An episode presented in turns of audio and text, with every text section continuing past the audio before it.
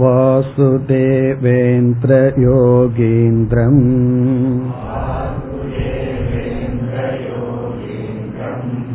नत्वा ज्ञानप्रदं गुरुम्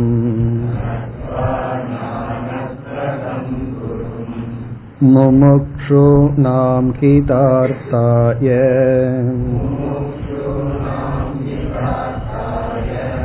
तत्त्वबोधो विधीयते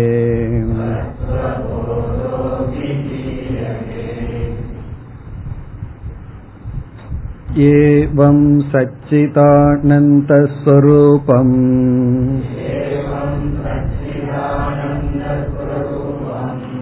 स्वात्मानं विजानीयात्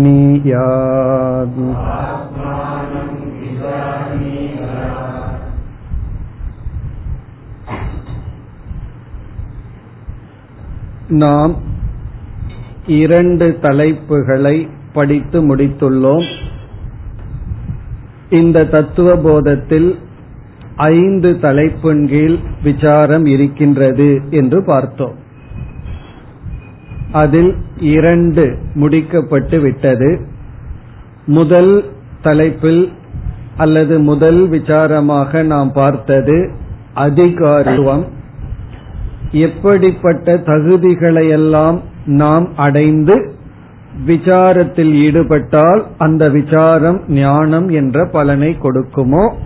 அந்த தகுதிகளை பார்த்தோம். சாதன சதுஷ்டய சம்பத்திகி என்பதுதான் அந்த விசாரம். விவேகம் வைராகியம் சமதமாதி முமுட்சுத்துவம் அதை தொடர்ந்து தத்துவ விவேகத்தை ஆரம்பித்தோம். அதில் முதலில் நாம் விசாரம் செய்தது ஜீவ விசாரம். ஜீவனை பற்றிய விசாரம். எப்படிப்பட்ட விசாரத்தை மேற்கொண்டோம்? ஆத்மா கக என்ற ஒரு கேள்வி கேட்கப்பட்டது. ஆத்மா என்றால் என்ன?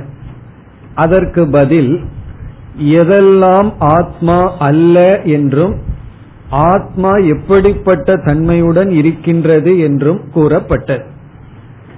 எது ஆத்மா அல்ல என்ற இடத்தில் பதினோரு சொற்கள் வந்தது. மூன்று ஷரீரத்துக்கு வேறான ஐந்து கோஷத்துக்கு வேறான மூன்று அவஸ்தைக்கும் சாட்சியாக அதாவது மூன்று அவஸ்தைக்கும் அப்பாற்பட்ட. இப்படிப்பட்டது ஆத்மா.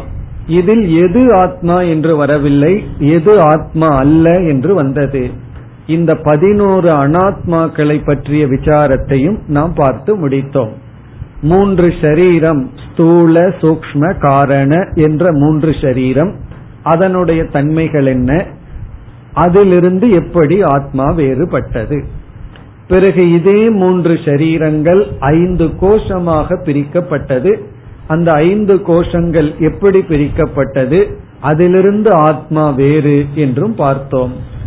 பிறகு மூன்று அவஸ்தைகள் என்ன என்று பார்த்தோம். ஜாகிரத் சொப்ன சுஷுப்தி என்று.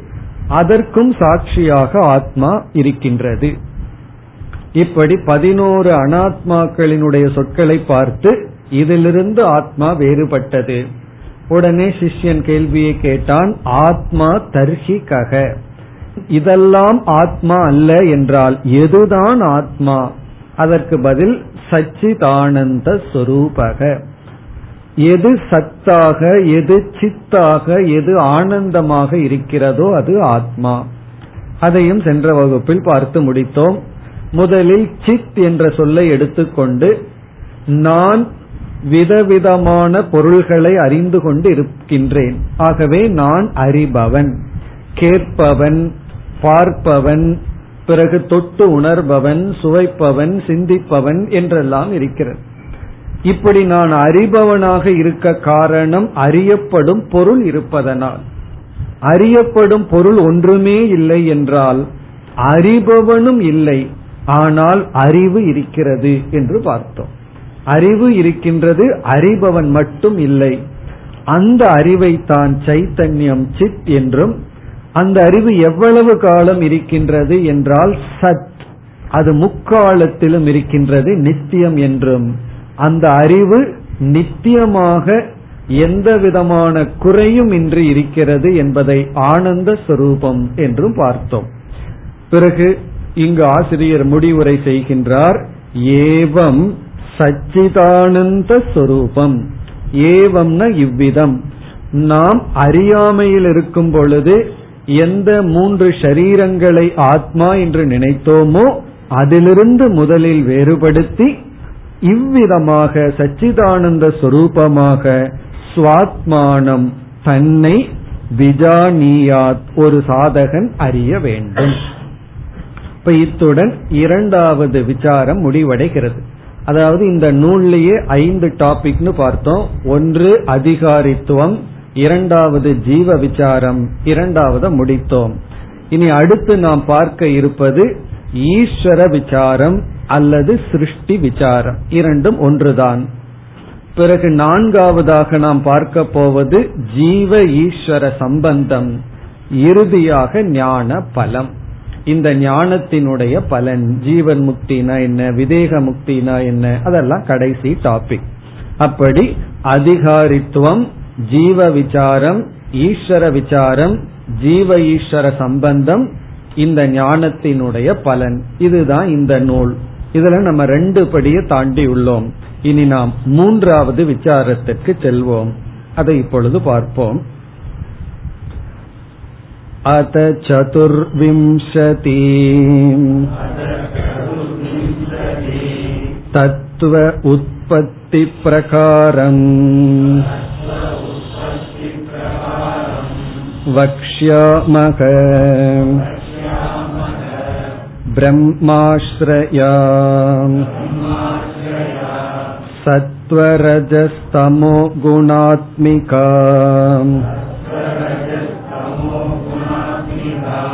माया अस्ति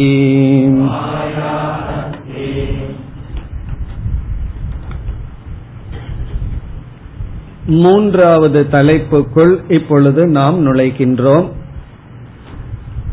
இங்கு சிஷ்யன் ஒரு கேள்வியையும் கேட்கவில்லை.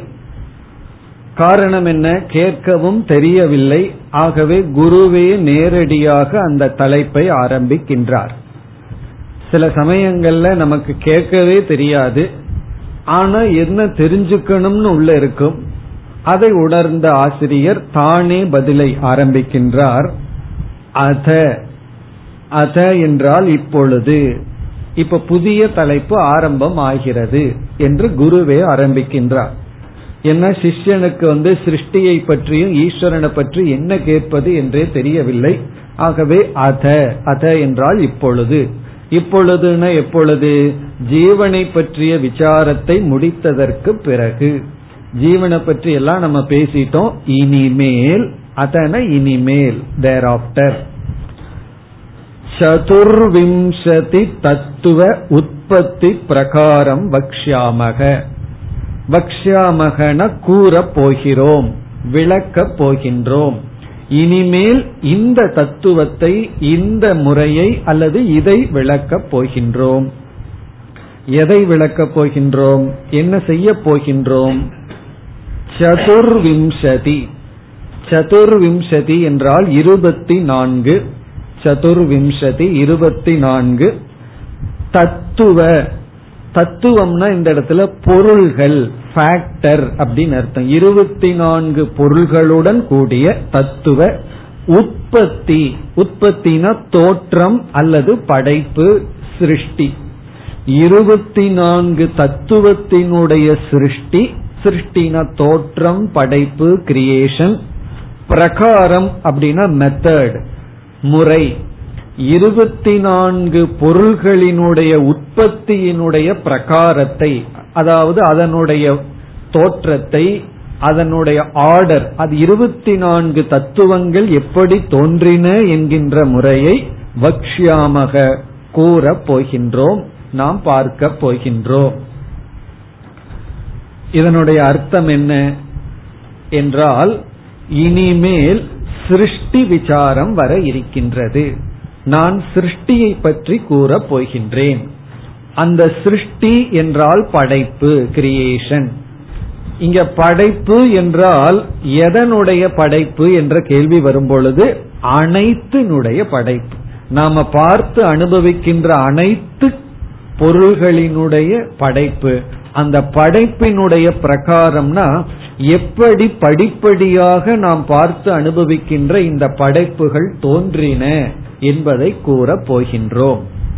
உற்பத்தின கிரியேஷன் பிரகாரம்னா மெத்தட் எப்படி உற்பத்தி ஆனது?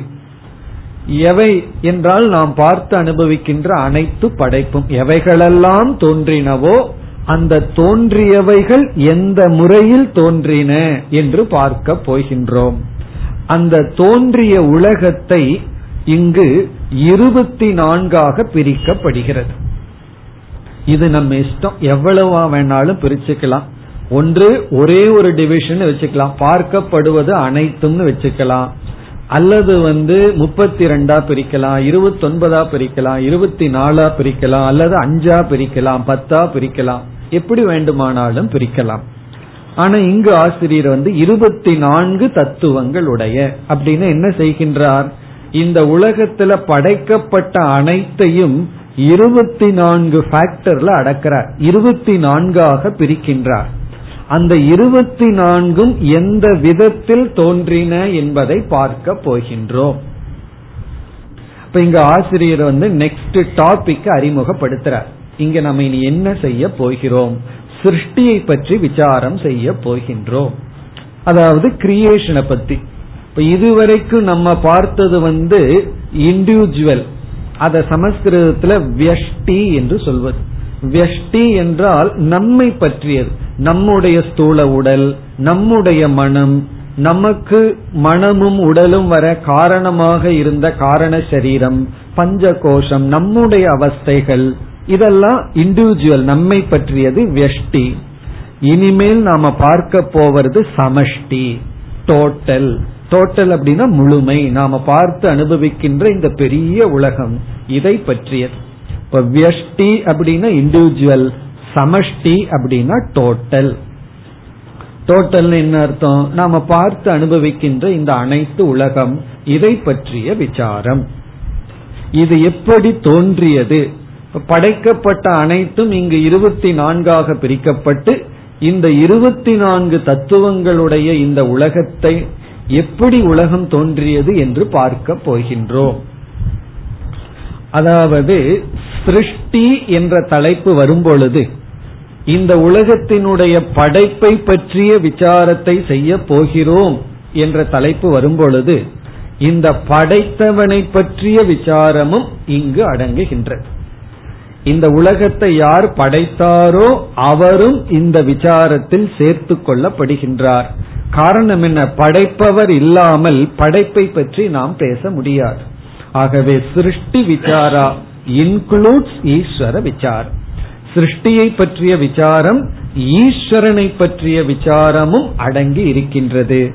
அதனால நம்ம ஈஸ்வர விசாரம்னு சொல்லலாம் அல்லது சிருஷ்டி விசாரம்னு சொல்லலாம் அல்லது சமஷ்டி விசாரம்னு சொல்லலாம். சமஷ்டினா டோட்டலை பற்றிய விசாரம். இப்ப இதுவரைக்கும் நம்ம பார்த்தது வியஷ்டி விசாரம் இண்டிவிஜுவல் ஜீவனை பற்றிய விசாரத்தை பார்த்தோம். இனி நம்ம வந்து எல்லாத்தையுமே எடுத்துக் கொள்கின்றோம். அனைத்தையும் எடுத்துக்கொண்டு இந்த அனைத்தும் இருபத்தி நான்கு தத்துவங்களாக பிரிக்கப்பட்டுள்ளது. இவை எப்படி தோன்றின? அப்படி தோன்றினு பார்க்கும் பொழுது யாரிடமிருந்து தோன்றின என்பதுதான் ரொம்ப முக்கியம்.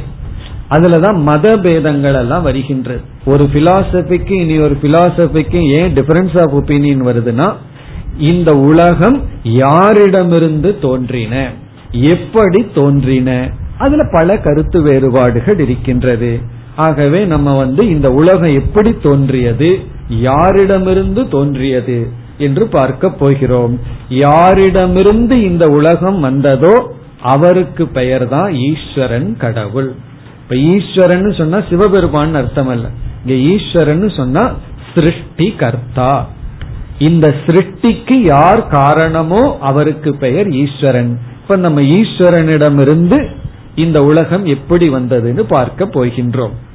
இப்ப இந்த வரியில அத என்ற சொல் டாபிக் சேஞ்ச் ஆகுதுங்கிறத காட்டார் இப்பொழுது இப்பொழுதுனா ஜீவனை பற்றிய வெஷ்டியை பற்றிய விசாரம் முடிந்து இப்பொழுது இருபத்தி நான்கு சதுர்விம்சதி தத்துவ இருபத்தி நான்கு கூறுகளாக பிரிக்கப்பட்ட உற்பத்தி தோற்றத்தினுடைய பிரகாரம் வழிமுறையை வக்ஷியாமக கூற போகின்றோம். இது வந்து ஜஸ்ட் இன்ட்ரோடக்ஷன் இங்கு ஆசிரியரே தலைப்பு மாறியிருக்கு. நாம என்ன செய்ய போகின்றோம் என்று சொல்லி இனி நேரடியாக ஆரம்பிக்கின்றார். அடுத்த சொல். பிரம்மாஸ்ரயா சத்துவ ரஜஸ் தமோ குணாத்மிகா மாயா அஸ்தி. இதை நம்ம புரிஞ்சுக்கிறதுக்கு சில அடிப்படை விசாரம் தேவைப்படுகிறது. அதை நம்ம பார்த்துட்டு இந்த வரிக்கு நம்ம செல்லலாம். அதாவது நாம் வியஷ்டியை பற்றி ஏற்கனவே சில விசாரங்கள் பண்ணியிருக்கோம். அதாவது நம்மைய பற்றி சில விசாரங்கள் செய்துள்ளோம். அதையே உதாரணமா எடுத்துக்கொண்டு சமஷ்டிக்கு போலாம். ஏன்னா இனிமேல் வந்து நம்ம புத்தியை ரொம்ப ஷார்ப்பா வச்சிருக்கணும். அப்பொழுதுதான் இந்த விஷயம் எல்லாம் நமக்கு புரிய போகுது. வெஷ்டிய பற்றி பேசும் பொழுது நம்மைய பற்றி பேசும் பொழுது கொஞ்சம் புரிஞ்சுக்கிறது சுலபம். ஸ்தூல சரீரத்தினுடைய தன்மையை சொன்னா புரிஞ்சுக்கிறது கஷ்டம் இல்ல அஸ்தி ஜாயதே வர்த்ததே. இதெல்லாம் ஸ்தூல சரீரத்தினுடைய தன்மை. பிறக்கிறது வளர்கிறது தேய்கிறதுன்னு புரிஞ்சுக்குவோம். மனசை பத்தி கொஞ்சம் சொன்னாலும் ஈஸியா புரிஞ்சுக்கலாம். ஏன்னா எல்லாத்துக்கும் மனசு இருக்கு. ஆனா இதையெல்லாம் விட்டுட்டு வெட்ட வெளின்னு என்டையர் கிரியேஷனை பத்தி விசாரம் பண்ண போறோம் அப்படின்னா நம்ம எதையும் உடலை போல அனுபவிக்க முடியாது. மனதளவுல கான்செப்டா தான் புரிந்து கொள்ள முடியும். புரிந்து கொள்ள வேண்டும். ஆகவே கொஞ்சம் கவனமா நம்ம இந்த இடத்துல மனச வைத்தா தான் இதனுடைய கருத்து நமக்கு புரியும். காரணம் என்னன்னா எந்த ஒன்றை பற்றி பேசினாலும் நம்ம மனசு உடனடியாக அதை எக்ஸ்பீரியன்ஸ் பண்ணணும். அப்பதான் எனக்கு புரியும் அப்படின்னு நினைக்க தோணும். ஆனா நம்ம இந்த சமஷ்டிய பற்றி பேசும் பொழுது நம்ம எக்ஸ்பீரியன்ஸ் பண்றதுக்கு மனசு கிடையாது. சின்ன மனசு தான் நமக்கு இருக்கு. ஆகவே இது கான்செப்டா தான் நாம் புரிந்து கொள்ள வேண்டும். அப்படி புரிஞ்சுட்டாவே நமக்கு போதும் சமஷ்டிய போய் நம்ம அனுபவிக்க வேண்டிய அவசியம் கிடையாது. அதனுடைய தத்துவம் என்ன மெத்தட் என்னங்கிறது மட்டும் மனசுல புரிஞ்சுட்டா போதும். அதற்காக நம்ம ஏற்கனவே பார்த்ததை உதாரணமா வச்சுட்டு நம்ம அப்படியே படிப்படியா டெவலப் பண்ணிட்டு போவோம். நம்ம முதல்ல எப்படி பார்த்தோம்? நம்மிடத்துல மூன்று சரீரம் இருக்குன்னு பார்த்தோம். ஒன்று ஸ்தூல சரீரம் இனி ஒன்று சூக்ம சரீரம் இனி ஒன்று காரண சரீரம். அது நமக்கு எல்லாத்துக்கும் புரிஞ்சிருக்கும். அதாவது ஸ்தூல சரீரம்ங்கிறது பார்த்து அனுபவிக்கிறது. சூக்ம சரீரங்கிறது பார்க்க முடியாது எல்லோருனாலும் நாளும் உணரக்கூடிய நம்முடைய மனம் சட்டில் பாடி காரண சரீரம்னா அதை வாயில விளக்க முடியாது ஒரு விதையை போல. இந்த காரண சரீரம்ங்கிறதுல இருந்துதான் சூக்ம சரீரமும் ஸ்தூல சரீரமும் வந்தது. அது வாசனா ரூபமானது அப்படின்னு பார்த்தோம். காரண சரீரம்ங்கிறது மனதளவில் தான் புரிந்து கொள்ள முடியும். அதை நம்ம அனுபவிக்கிறது ஆழ்ந்த உறக்கத்திலின்னு பார்த்தோம். ஆழ்ந்த உறக்கத்துல நம்ம காரண சரீரத்துல போய் இருக்கோம். அப்படி போய் இருக்கும்போது நமக்கு ரெண்டு தெரியுது. ஒன்று அஜானம் இனி ஒன்னு ஆனந்தம். இப்போ அஜான ரூபமாகவும் ஆனந்த ரூபமா இருக்கிற காரண சரீரம். அதிலிருந்து சூக்ம சரீரம் வந்தது. பிறகு இந்த ஸ்தூல சரீரம் வெளிப்பட்டுள்ளதுன்னு படிச்சோம். இனி அதையே உதாரணமா எடுத்துட்டு இந்த சமஷ்டி உலகத்திற்கு வந்தோம் அப்படின்னா இந்த இருபத்தி நாலு தத்துவம்ங்கிறது எல்லாம் இப்ப நம்ம விட்டுருவோம். பிறகு பார்ப்போம். இந்த முழு பிரபஞ்சத்திற்கு வந்தால் இந்த பிரபஞ்சத்தையும் நாம் முதலில் மூன்றாக பிரிப்போம். இருபத்தி நாலுங்கிறது இப்ப வேண்டாம். முதல்ல நம்ம மூன்றாக பிரித்து விடுவோம். எப்படி என்றால் ஸ்தூல பிரபஞ்சம் சூக்ம பிரபஞ்சம் காரண பிரபஞ்சம். மூணு சரீரத்தை பார்த்தது போலயே மூணு பிரபஞ்சம். ஸ்தூல பிரபஞ்சம்னா நாம் பார்த்து அனுபவிக்கின்ற இந்த உலகம். பார்த்து அனுபவிக்கிறது மட்டுமல்ல என்னென்னலாம் பார்க்க கூடியதோ அதெல்லாம். எவ்வளவு பொருள்கள் ஸ்தூலமா படைக்கப்பட்டிருக்கோ அனைத்தும். அப்படின்னு சொன்ன என்ன? இப்ப நம்ம பார்க்கிற ஆகாசம் இருக்கே இந்த ஆகாசம் அனைத்தும். இந்த லோகத்தில் இருக்கிற வாயு அனைத்தும். இந்த லோகத்தில் இருக்கிற அக்னி தத்துவம் பிறகு வந்து நீர் தத்துவம் பிறகு ஜடமான பிருத்திவி தத்துவம். இந்த அனைத்தும் ஸ்தூல பிரபஞ்சம் அப்படின்னு சொல்றோம். இந்த ஸ்தூல பிரபஞ்சத்திலிருந்து ஒரு சிறிய மாற்றம் தான் நம்முடைய ஸ்தூல சரீரம். இந்த உடல்ங்கிறது என்ன? பஞ்சபூதத்தினுடைய மாற்றம் இந்த பஞ்சபூதங்களும் ஸ்தூல பிரபஞ்சம் அப்படின்னு சொல்றோம். இரண்டாவது சூக்ம பிரபஞ்சம். சூக்ம பிரபஞ்சம் என்றால் எப்படி நமக்கு சூக்மமான மனம் இருக்கோ அதே போல சூக்மமான உலகம் இந்த ஸ்தூலமான பஞ்சபூதங்கள் இதற்கு முன் இருந்த நிலை சூக்மமான பஞ்சபூதங்கள். அதைத்தான் சூக்ம பிரபஞ்சம்னு சொல்றோம். சூக்ம பிரபஞ்சம்னா இந்த பஞ்சபூதங்கள் தோன்றுவதற்கு முன்பு இந்த பஞ்சபூதங்களே சூக்மமான அவஸ்தையில் இருந்தது. அந்த பஞ்சபூதங்கள் பிறகு நம்முடைய எல்லா சூக்ம சரீரத்தையும் சேர்ந்து பார்த்தோம்னா அது சூக்ம பிரபஞ்சமா இருக்கும். இப்ப நம்ம ஸ்தூல உலகம் அப்படின்னு சொல்லும் பொழுது நம்முடைய அனைத்து உடல்களும் சேர்க்கப்பட்டு விடுகிறது. அதே போல சூக்ம பிரபஞ்சம் என்று சொல்லும் பொழுது நம்ம அனைத்து மனமும் சேர்க்கப்பட்டு விடுகின்றது. இப்ப நம்முடைய அனைத்து மனங்களும் சூக்ம சரீரங்களும் பிறகு சூக்மமான பஞ்சபூதங்களும் சூக்ம பிரபஞ்சம் என்று சொல்கின்றோம். அது வந்து subtle world gross world subtle world பிறகு மூன்றாவது எப்படி காரண சரீரம்னு இருக்கோ அதே போல இந்த ஸ்தூல பிரபஞ்சம் பிரபஞ்சம்னா உலகம். இந்த ஸ்தூல உலகமும் சூக்ம உலகமும் கண்டிப்பாக காரண அவஸ்தையிலிருந்து தான் வந்திருக்க வேண்டும்.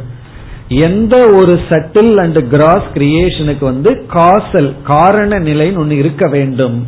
அந்த காரண நிலையத்தான் நம்ம காரண பிரபஞ்சம் என்று சொல்கின்றோம். அப்ப உலகத்தை எப்படி நம்ம பிரிச்சர்றோம்?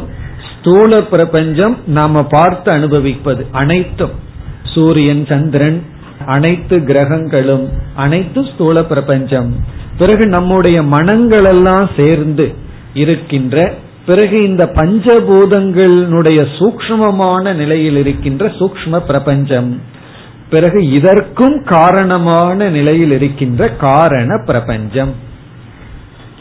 இனி நம்ம இனி ஒரு விஷயங்களை ஏற்கனவே பார்த்திருக்கோம். அது என்னவென்றால் இந்த ஸ்தூல உடல் சூக்ம சரீரம் இந்த இரண்டும் காரண சரீரத்திலிருந்து தான் வந்ததுன்னு பார்த்தோம். பிறகு நம்முடைய மனமும் கூட ஆழ்ந்த உறக்கத்துல எங்க போய் ஒடுங்கி இருக்குன்னா காரண சரீரத்துல போய் ஒடுங்கி இருக்குன்னு பார்த்தோம். பிறகு வந்து விழித்தவுடன் மனமானது காரண சரீரத்திலிருந்து மேல வந்து ஸ்தூல சரீரத்தின் வழியா இந்த உலகத்தை அனுபவிக்குதுன்னு பார்த்தோம். எப்படி நமக்கு உறக்கமோ அதே போல இந்த சிருஷ்டியை செய்கின்ற ஈஸ்வரன் ரொம்ப வருஷம் சிருஷ்டியில இருந்திருக்கார். இனி அவர் முடிவு செய்கிறார் கொஞ்ச வருஷம் சிருஷ்டியே வேண்டாம். அப்படின்னு முடிவு பண்ணும் பொழுது என்ன நேரிடுகிறதுனா ஸ்தூல உலகமும் சூக்ம உலகமும் காரண உலகத்தில் லயமடைகின்றது. அதுதான் பிரளயம் என்று சொல்கின்றோம். பிரளயம் அப்படின்னு சொன்னா இந்த சிருஷ்டியே ஒரு இடத்துல போய் லயம் அடைந்து இருத்தல். பிர அப்படிங்கிறது சமஷ்டியை குடிக்கின்றது டோட்டல் நம்ம தூங்கினோம்னா அதுக்கு பேரு லயம். பகவான் தூங்கினார்னா அதற்கு பேரு பிரளயம். பகவான் சொன்ன ஈஸ்வரன் வந்து இந்த சிருஷ்டியே கொஞ்ச நாள் வேண்டாம் நிறுத்தி வைப்போம்.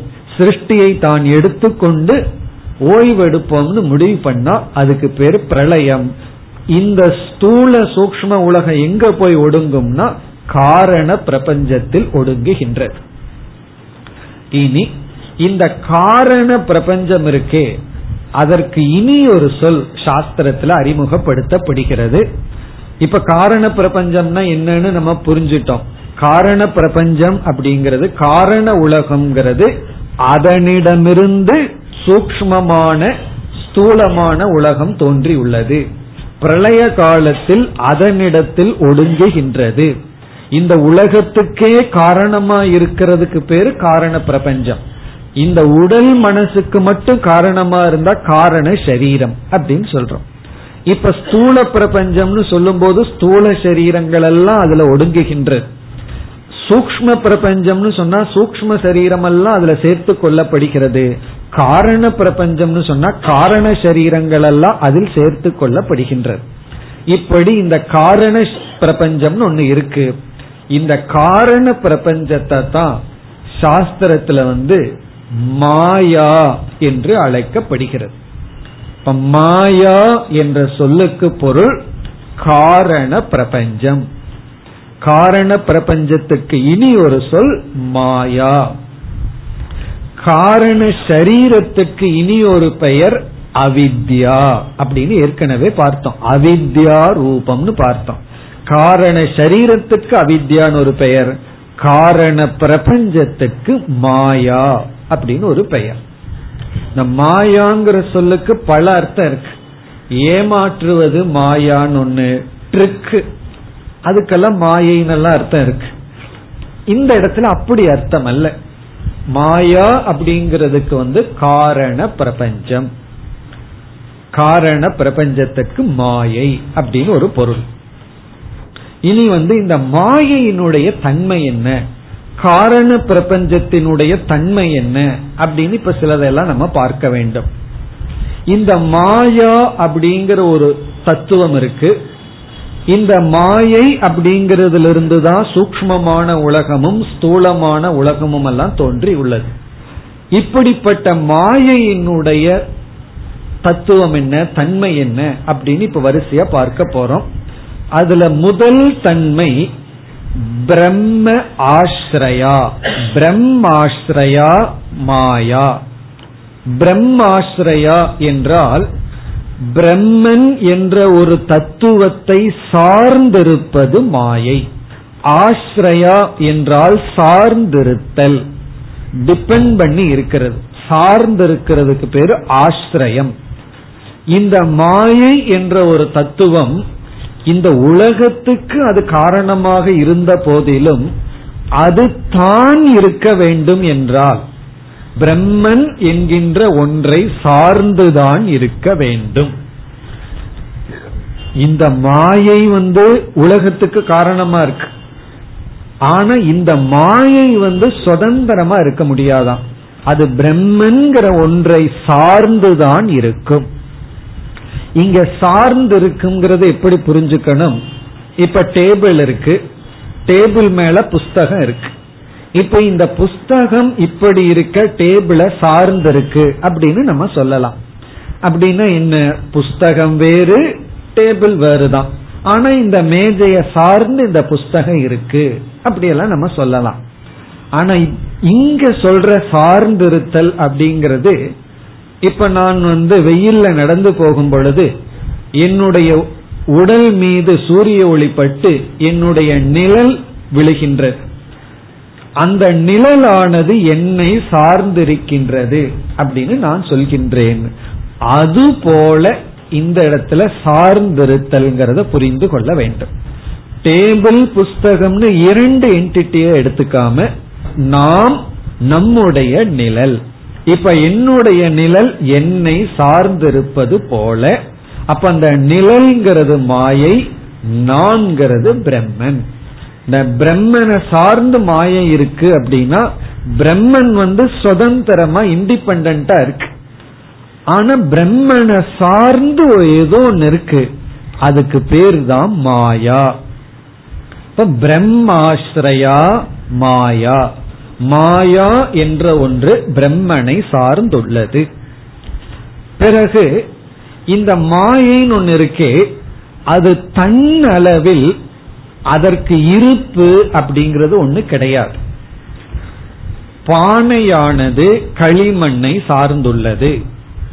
நகைகளானது தங்கத்தை சார்ந்துள்ளது அப்படின்னு சொல்லும் பொழுது இந்த பானை நகைகள் இவைகளெல்லாம் எப்படிப்பட்ட தன்மை உடையதுன்னு ஆராய்ச்சி செய்து பார்த்தோம்னா பானை நகைகள்னு தனி பொருள் இல்லை. தனி பொருள் வேற ஏதோ ஒரு சொல் தான். அது வந்து களிமண் தங்கம். அதான் தனி பொருள். அதுதான் வஸ்து. பிறகு இந்த வஸ்துவிடம் ஒரு விதமான உருவத்தையும் பெயரையும் கொடுத்தா தான் அதுக்கு பேரு பானைன்னு சொல்றோம். ஒரு விதமான யுட்டிலிட்டி பிரயோஜனம் உடனே அதுக்கு பானைன்னு சொல்றோம். அதற்கு அல்லது டம்ளார்னு சொல்றோம். ஏதோ சொல்றோம். அது போல மாயை.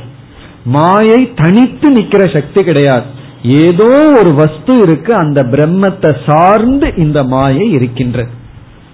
இனி இந்த மாயை இப்படி இருக்குன்னு சொல்றதுல இருந்தே கண்டிப்பா இந்த மாயைக்கு சுதந்திரமான இருப்பு இல்லாததனால் இந்த மாயையை நம்ம வந்து மித்தியா சொரூபம் நேச்சர் என்ன அப்படின்னா மித்தியா மித்தியாங்கிற வார்த்தையை ஏற்கனவே நம்ம படிச்சிருக்கோம். வேதாந்த வகுப்பு ஆரம்பிச்சோம்னா முதல் வகுப்பு மித்தியான்னு ஆரம்பிக்கலாம். கடைசி வகுப்பு மித்தியான்னு தான் முடியும். பிறகு இவ்வளவு தூரம் எதுக்கு படிக்கிறோம்னா அந்த மித்தியாவை புரிஞ்சுக்கிறதுக்கு தான். ஆகவே இங்க மித்தியா அப்படின்னு சொன்னா எது சுதந்திரமாக இருக்காதோ ஒன்றை சார்ந்து இருக்குமோ அதற்கு பெயர் மித்தியா இப்ப மாயை மித்தியா இந்த ரெண்டுக்குள்ள வேறுபாடு என்னன்னா மாயை என்ற ஒன்று மித்தியா என்ற தன்மையுடன் கூடி இருக்கின்றது. இப்ப மித்தியாங்கிறது ஸ்டேட்டஸ் மாயைங்கிறது ஏதோ ஒரு தத்துவத்திற்கு சம்திங் இப்ப வந்து நிழல் இருக்கு. அந்த ஷேடோனுடைய ஸ்டேட்டஸ் வந்து மித்தியா ஏன்னா அது என்ன சார்ந்துதான் இருக்கு. அப்படி மாயா அப்படின்னு ஒரு தத்துவம். அந்த மாயை என்பதிலிருந்து தான் இந்த உலகம் எல்லாம் வந்தது. அதனுடைய தன்மை அதனுடைய நேச்சர் வந்து மித்தியா. மித்தியா அப்படின்னா என்ன? எதையோ சார்ந்திருக்கு. அதற்கு பெயர் பிரம்மன். பிரம்மன் அப்படிங்கிற ஒன்றை சார்ந்துள்ளது. இப்ப பிரம்மன் என்னன்னு ஒரு கேள்வி வரப்போகுது. அதை நம்ம பார்க்க போறோம்.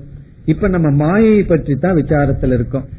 மாயை என்பது பிரம்மன் என்ற ஒன்றை சார்ந்துள்ளது. இனி இந்த மாயையானது தன்னளவில் ஜடமாக உள்ளது. எப்படி ஸ்தூல சரீரம் சூக்ம சரீரம் காரண சரீரம் தன்னளவுல அதற்குன்னு ஒரு அறிவு கிடையாது கான்சியஸ்னஸ் சென்சிட்டிவிட்டி கிடையாது. இட்ஸ் அன் இனர்ட் அதே போல மாயையும் ஜடமாக இருக்கிறது. அதனுடைய நேச்சர் மாயையினுடைய தன்மை ஜடமாக இருக்கிறது. பிறகு என்ன நேரிடுகிறது?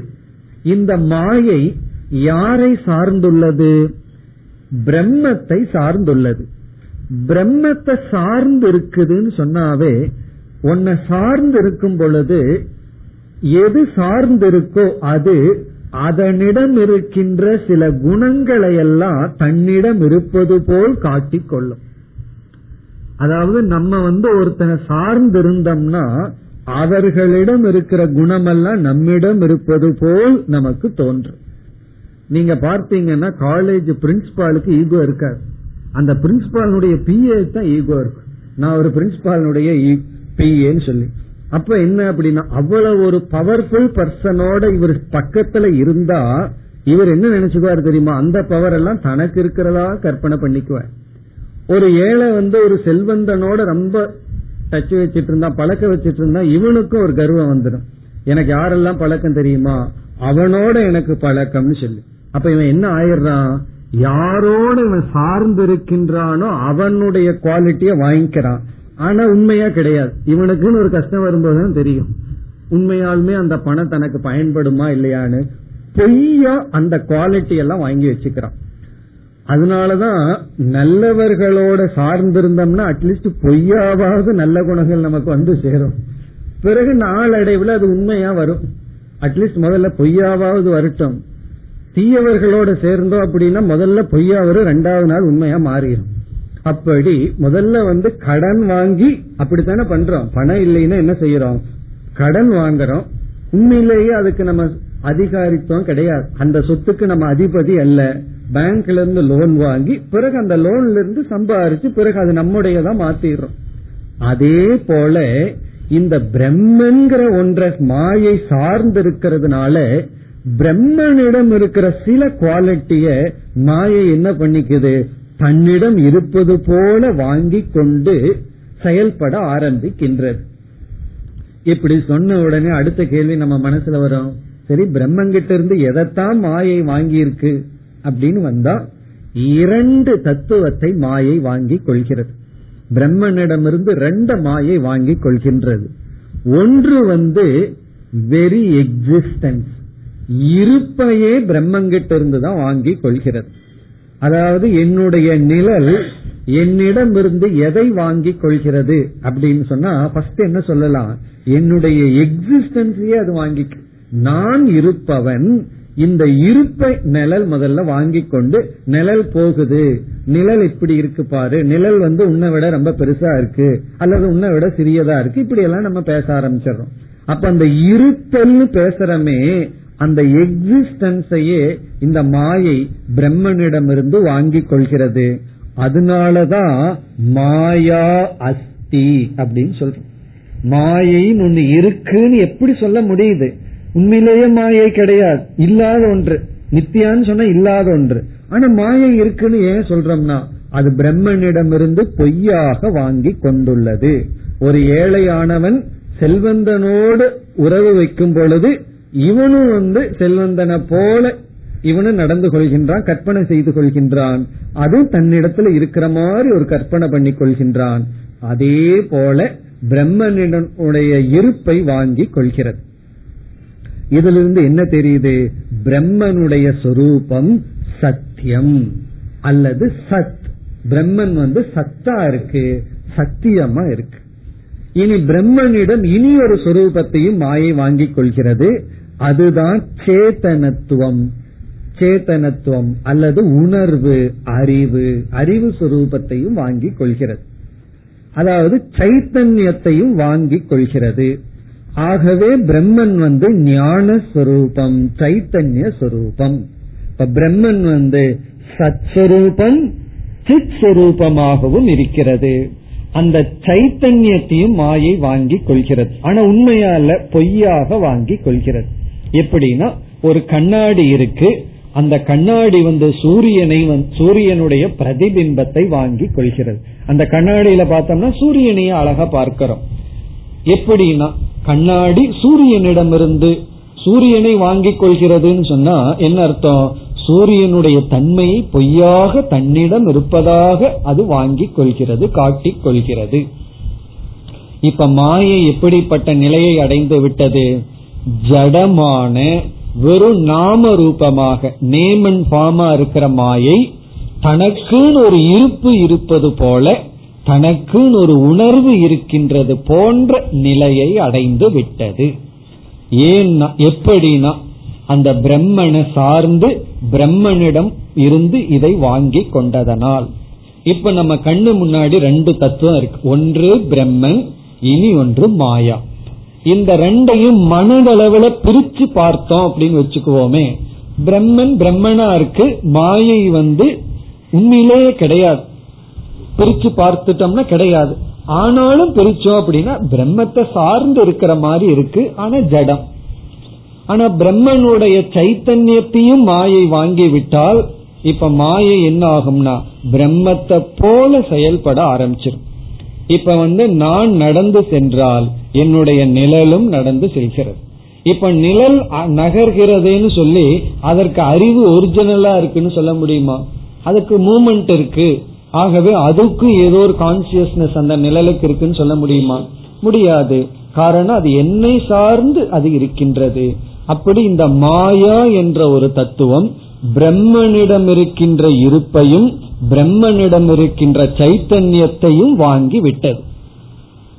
இப்போ மாயைய வந்து பிரம்மனிடமிருந்து பெற்ற இருப்பு பிளஸ் ஞானம் இந்த இரண்டையும் சேர்த்து பார்த்தோம் அப்படின்னு சொன்னா இப்ப மாயைக்குள்ள என்னென்னலாம் இருக்கு? மாயைக்குள்ள பிரம்மன் ஒளிஞ்சிட்டு இருக்கு இப்ப நம்ம அந்த பிரம்மத்தை பிரம்மனா பார்க்கல. வெறும் பிரம்மனா பார்க்காம மாயை வழியா பார்க்கிறோம்னு வச்சுக்குவோமே. நம்ம கண்ணு முன்னாடி மாயையை எடுத்துட்டோம். நீங்க மாயையை எடுக்கும் பொழுது பிரம்மத்தை எடுக்காம மாயையை எடுக்க முடியாது. நான் வந்து பானையை எடுக்கிறேன் ஆனா களிமண்ணை தொடமாட்டேன் அப்படின்னு சொல்ல முடியுமோ? நகையை எடுக்கிறேன் ஆனா தங்கத்தை தொடமாட்டேன்னு சொல்ல முடியுமோ? நகையை எடுக்கிறேன்னு எடுத்தாலும் தங்கத்தை தான் எடுக்கிறோம். ஆனா நகைங்கிறத நம்ம கான்செப்டுக்குள்ள இருக்கு. அதே போல நம்ம மனசுல இருக்கிறது நகை பானை. ஆனா நம்ம ஹேண்டில் பண்றது களிமண்ணுடன் பிளஸ் தங்கத்துடன். அதே போல மாயையை எடுத்துக்கிறோம் அதுக்கு பின்னாடி பிரம்மன் இருக்கு. நம்மளுடைய அட்டென்ஷனுக்குள்ள வராம பிரம்மன் இருக்கு. அந்த மாயை இப்பொழுது எந்த ஸ்டேட்டஸ்ல இருக்கு அப்படின்னு சொன்னா பிரம்மனிடமிருந்து வாங்கிய இருப்பு பிரம்மனிடமிருந்து வாங்கி அந்த கான்சியஸ்னஸ் அந்த அறிவு சொரூபமாக இருக்கின்றது. இப்போ பிரம்மனுடைய துணை கொண்டு பிரம்மனுடன் சேர்ந்து இருத்தலும் அறிவு சொரூபமாகவும் இருக்கின்ற அதே மாயைக்கு இனி ஒரு பெயர் ஈஸ்வரன். இப்ப ஈஸ்வரன் கடவுள் அப்படிங்கறது சாஸ்திரம் எப்படி அறிமுகப்படுத்துதுன்னா இதே மாயை பிரம்மத்தை பிரிச்சு பார்த்துட்டோம்னா கிடையாது. பிரம்மத்தை சேர்த்தி பிரம்மத்தினுடைய தன்மையையும் கொஞ்சம் கலந்து பார்த்தால் அந்த தத்துவத்திற்கு பெயர் கடவுள் காட் அல்லது ஈஸ்வரன். சரி அவருக்கு இனி ஒரு லட்சணம் சொல்லணுமேனா சிருஷ்டி கர்த்தா சூக்மமான ஸ்தூலமான சிருஷ்டியை தோற்றி வைப்பவர். இப்ப மாயை உலகத்தை படைச்சதுன்னு சொல்றதுக்கு பதிலா நம்ம என்ன சொல்லலாம்? ஈஸ்வரன் உலகத்தை படைத்தார். அப்ப Eswaran is equal to what நம்ம கணக்கு படிச்சு படிச்சு ஒரு ஈக்குவேஷன் கொடுத்தா தான் புரியும்னு சொன்னா உங்களுக்கு ஒரு ஈக்குவேஷனா ஈஸ்வரன் வேணும்னு சொன்னா Brahman plus Maya is equal to ஈஸ்வரக Brahman plus Maya is equal to Eswaran இப்ப ஈஸ்வரன் என்பவர் யார் அப்படின்னு சொன்னா பிரம்மன்கிற ஒரு தத்துவத்தை உள்ளடக்கி ஆனா மேலோட்டமா மாயையுடன் இருப்பவர். அதனாலதான் கடவுளுக்கு வந்து மாயாவி அப்படின்னு ஒரு பெயர்.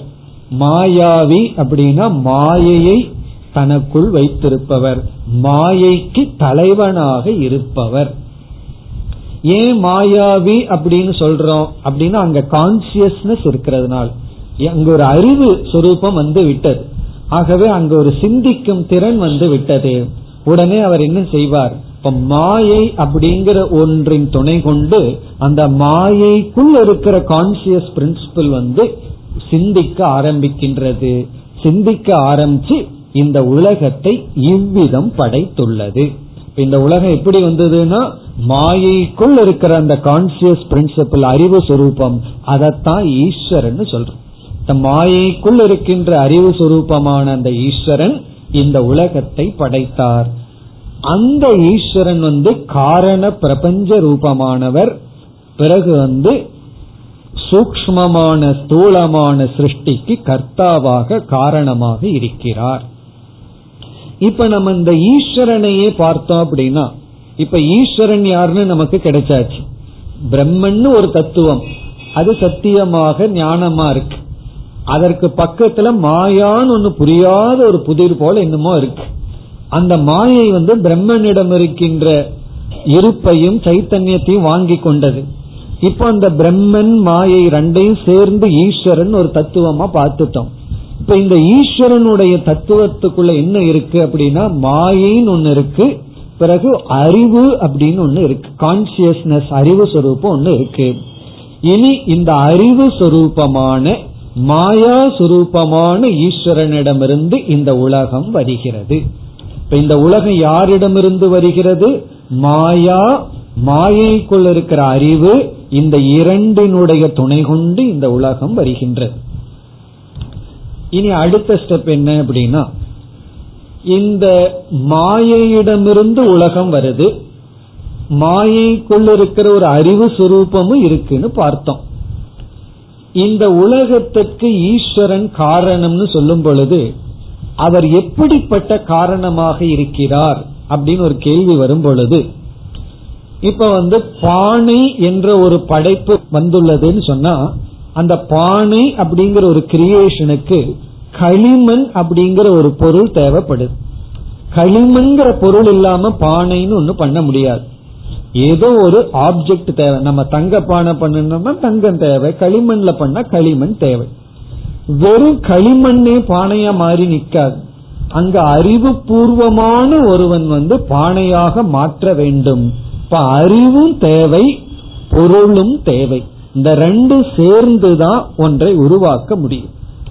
பொதுவா மற்ற படைப்புல எப்படி இருக்கும்னா பொருள் ஒன்றாகவும் அந்த பொருளை கையாளுகின்ற அறிவு வேறாகவும் இருக்கும். குயவன் வேறு களிமண் வேறு. தங்கத்தை எடுத்துட்டு நகை செய்பவர் வேறு தங்கம் வேறு. பொதுவா அப்படித்தான் இருக்கும். ஆனா சில உதாரணங்கள் பார்த்தோம் அப்படின்னா பொருளும் தன்னிடத்திலிருந்தே வரும் அறிவு அதனிடத்திலிருந்தே இருக்கும். அது வந்து சிலந்தி பூச்சியை தான் சாஸ்திரத்துல இங்க உதாரணமா சொல்றது வழக்கு. இப்ப சிலந்தி பூச்சியிலிருந்து ஒரு வலை வருது. இந்த சிலந்தி பூச்சி எங்கிருந்து பொருளை உற்பத்தி பண்ணுச்சு? தன்னிடத்திலிருந்து தான் அது வருது. பிறகு அறிவு எங்க இருக்குன்னா அதுவும் தன்னிடத்திலிருந்து தான் இருக்கு.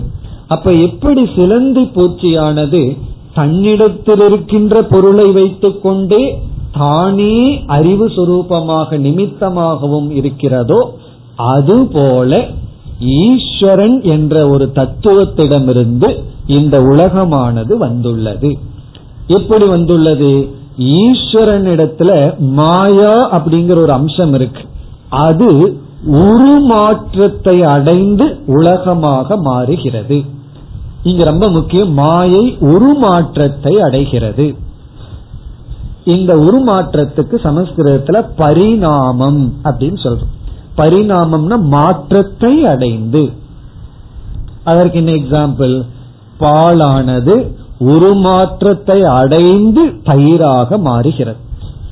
பால் வந்து மாற்றத்தை விகாரத்தை அடைஞ்சுதான் தயிரா மாறு அதே போல மாயா என்ற ஒரு தத்துவம் ஒரு மாற்றத்தை அடைந்து இந்த உலகமாக சூக்மமாக ஸ்தூலமாக மாறும் அப்ப ஈஸ்வரனிடம் இப்ப ரெண்டு தத்துவம் இருக்கு. ஒன்னு மாயை. அவர் என்ன செய்யறார் தன்னுடைய மாயை அப்படிங்கிற ஒரு தத்துவத்தை மாற்றி உலகமாக மாற்றுகிறார். பிறகு தன்னுடைய அறிவு இருக்கே அதை நிமித்தமா வைத்துக் கொள்கின்றார்.